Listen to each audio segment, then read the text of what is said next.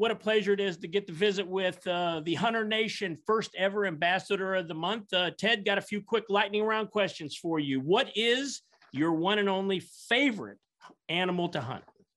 My favorite animal to hunt is since I hunt all the time, my favorite animal is whatever shows up broadside at 20 yards looking the other way. That's my favorite animal. It doesn't matter whether it's a woodchuck or a turkey or a pheasant or a deer or a pig. I love animals that get within range of my Mathews bow. You know, obviously the white-tailed deer is like the beast of beasts for the hunters of the United States of America. And I certainly love that. But but I'm not kidding when I tell you that as a bow hunter, I need something broadside at 20 yards looking the other way. So if it's legal, I'm killing it. You know, you should have been a destroyer captain in World War II because any ship that got broadside was going down. That's right, baby. All right. What's your favorite guitar? You know, here we go again. Um, my Gibson Birdland as a species as a model. It's a hand carved spruce North American arch top jazz guitar, which I happen to have one of the most beautiful examples here. It's uh, handcrafted by American luthiers at Gibson, now in uh, Nashville. Back in Kalamazoo is where I got most of them. But it has it has its own personality. It has its own touch.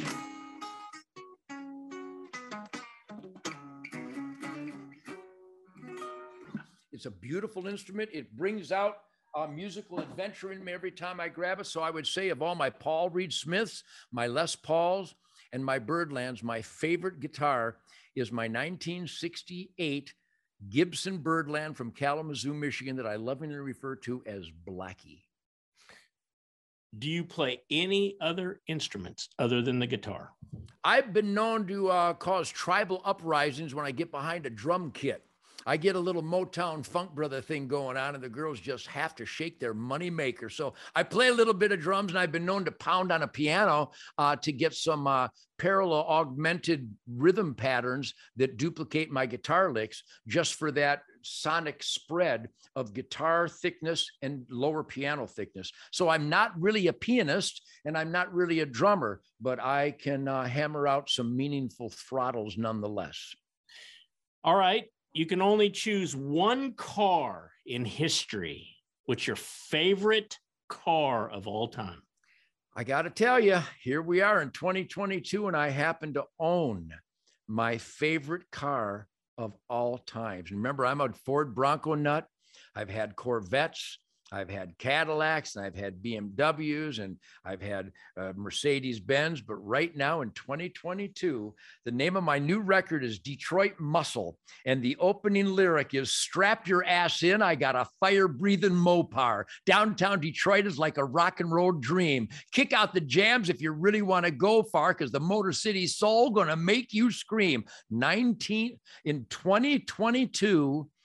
Dodge Challenger Hellcat wide body super sport red eye, 840 horses. It's and based on what's in the trunk, it qualifies as a fighter jet.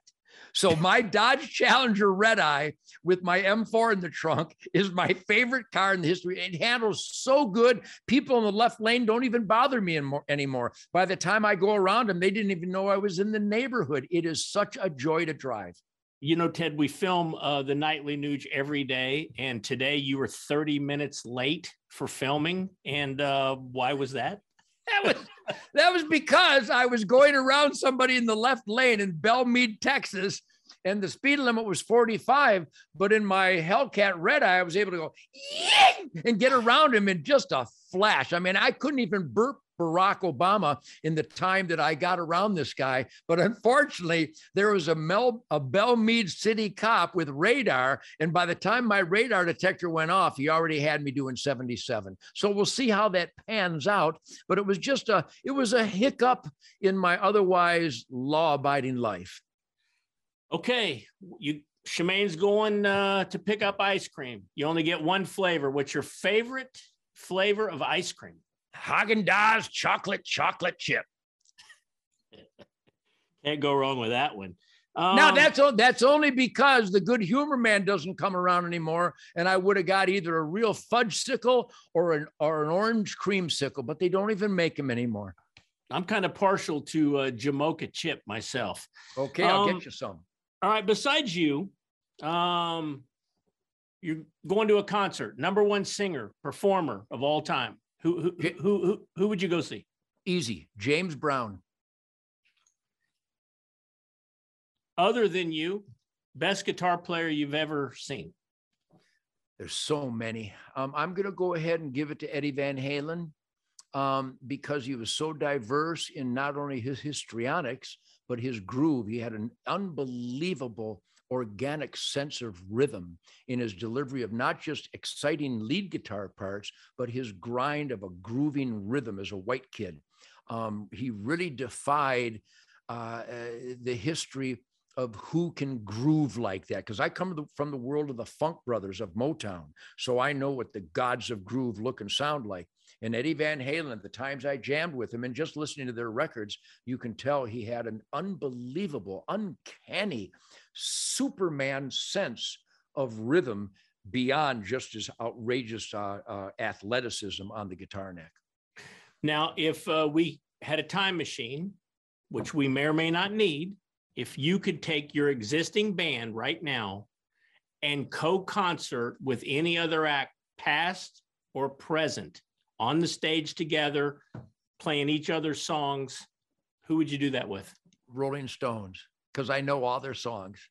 And they they've so delivered that black American soulfulness from the Howlin' Wolves and the Muddy Waters and the Lightning Hopkins, the the BB King, Freddie King, Albert King, uh, certainly all things Motown, Chuck Berry, Bo Diddley, Little Richard.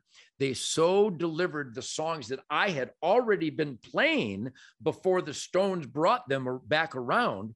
That their their cocky delivery as as as worshipers of that black pulse. The Stones and the Beatles, they worshiped Motown and Chuck Berry and Bo Diddley. So I know all of the Stones. Plus, I spent time with Keith Richards, and he's, he's such a special dude on, on every level that uh, I happen to know all his guitar licks. So my band, Greg Smith on bass and Jason Hartless on drums, we could flex uh, in, an interwoven uh, indiscernible meshing with all things uh, Rolling Stones, even with Steve Jordan, who has now taken over Charlie Watts' drumming job. God rest his soul.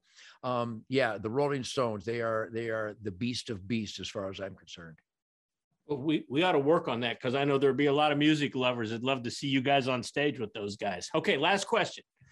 If you could go back in time to any event, okay, famous event in time, and you got to live to come back to modern times and tell us about it, what would be the one event in time you would like to go back and be a part of?